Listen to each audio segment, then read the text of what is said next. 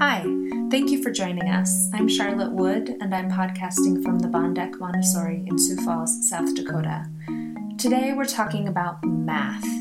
Math is one of the last areas that a child in the Montessori primary classroom, the classroom for children aged two and a half to six, it's one of the last areas that we'd get to. And typically, as a, as a general rule of thumb, we say that we wait until a child's about four or four and a half, which, if we're really following the child, if we're giving a child what they need when they need it, then we might give a child the beginnings of math before they're four, maybe three, they're showing readiness for math. Or just because it's your fourth birthday doesn't mean we're starting math today.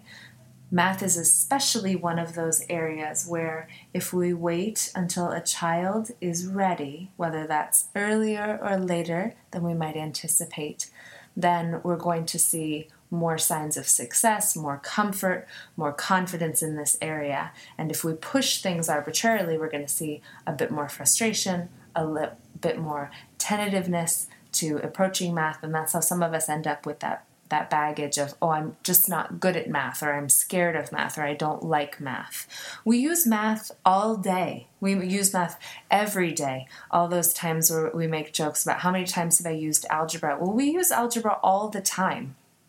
Anytime we're solving for X, we're doing uh, grocery shopping, and there are eight buns in a box of uh, hot dog buns, and we're having 48 people. How many bags do we need to get? That's algebra. We use algebra all the time. We make jokes about how useful is algebra going to be, how useful is math analysis going to be, but we really use it more than we think we will without even thinking about it. And so, because math is this lifelong skill that children will use every day, we want children to be comfortable with it. And that comfort starts by not feeling pressure to start math too soon. There's a lot of skills that we want children to have under their belt before they come to the math area. It's not uncommon for children to start in a Montessori classroom knowing letters and numbers. Uh, numbers are something that uh, are easy to teach at home, um, and we often feel like it's something that it's really important for children to know how to count. But knowing your numbers is not necessarily the same as knowing how to count. We see this frequently when children know 1, 2, 7, 15, 3, 4, 10. It's 10. they might not count in the right order, but they know that you're supposed to say a bunch of things and then you say 10. And anything, the answer is always 10.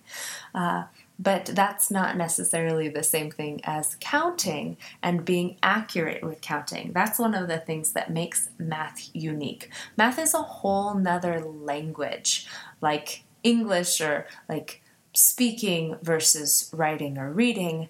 Uh, math is a different language. And what makes math special is that there's always only one right answer. 2 plus 2 is always only going to equal 4. And where there might be myriad ways to solve some other problem, perhaps there's the way of asking a friend for help, or fixing it yourself, or waiting for an adult to be available. In math, there's only one right answer. The answer is always going to be 4. Or there's many ways to write an essay. Sometimes there's multiple correct spellings uh, until you learn which spelling pertains to which usage of a word. But in math, there's always only one right answer. And we want children to be comfortable with this. You're going to make a lot of mistakes in math, and we want children to be comfortable making mistakes. And the Montessori classroom is one of those places where it's okay to make mistakes. We all make mistakes all day long. We learn from those mistakes. Sometimes we make the same or a similar or a different mistake again. We might not make one mistake and get it right the next time, but it's okay to make mistakes and we learn from those mistakes and we move on. Just because we made a mistake doesn't mean we sit with the mistake and it's comfortable, nor do we punish ourselves because we made a mistake. We make mistakes, we fix it, we move forward. And the same is true in the math area. You might add 2 plus 2 and get 5. It's okay to make that mistake, but you're wrong. 2 plus 2 is 4. And so we want a child to be comfortable with both of those pieces. And they're going to learn that not in math, but in the various materials that they have available to them. There's a material called the cylinder block, where there's 10 holes with 10 cylinders that fit exactly in those holes.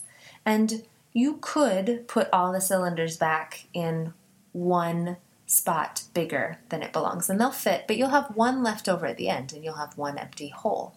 This is one of those times where there's only exactly one right answer. There's only exactly one right way to get this all back on the shelf exactly the right way. And so we want a child to be really comfortable with that. Sometimes you might not be able to get the right answer right away, but you can ask a friend, you can figure it out yourself, you can wait for a teacher to be available. And all of these are important internal skills for a child to have before they get to math.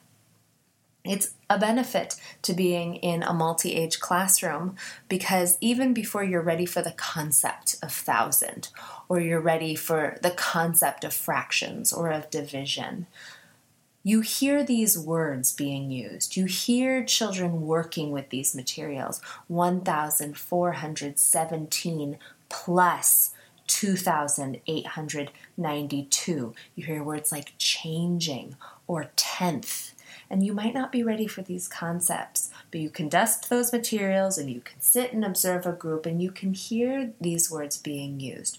And so, just because a child is not being shown direct preparations in the math area does not mean they're not getting ready for math. They're exposed to math principles all the time.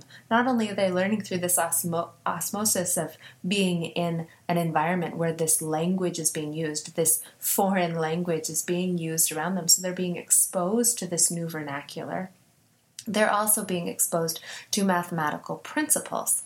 For instance, volume. Anytime they're pouring, they're being exposed to volume. When they're doing flower arranging and they pour a larger pitcher of water into a smaller vase and it overflows the vase, that's a mathematical principle. They don't need to know the formula for volume or that that's a cylindrical vase and how to factor um, the different equations that are required for knowing the volume of water, but they are experiencing mathematical principles. They're experiencing geometry in material, the geometry cabinet in the sensorial area, or uh, activities that are a physical representation of algebra.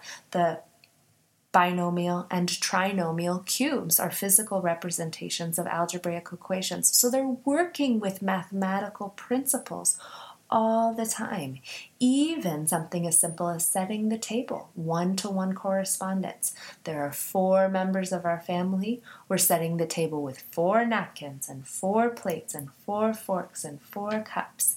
All of these are mathematical principles. So just because we're not working on counting doesn't mean we're not exploring with math. So the math area can wait for a while in order for all of these skills to be ready, for the manual dexterity to be ready, for a child to work with tenths and ninths, all those tiny pieces in the fractions material, for the task persistence to be ready to count the entire thousand chain in one sitting, for the friendliness with error that ability to say, Yep, I made a mistake, it's wrong, and I can fix it. As adults, we sometimes have trouble with that. Either I'm wrong or we can fix it. We can't be comfortable with both sides of those, but we want children to be really, really comfortable with that so that they know I did make a mistake and I know how to find the solution, and perhaps I'll remember to do it right the next time.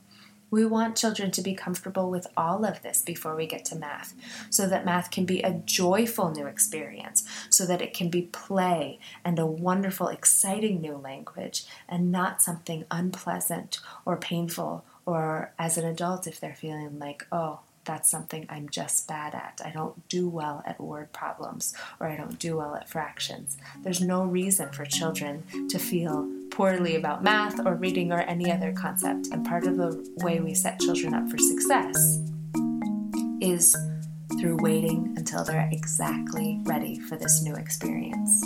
Thanks for listening. Follow us on Facebook, Twitter, Tumblr, and Instagram at Bondec, and email us with comments, questions, and suggestions at hello at bondec.org. Until next time.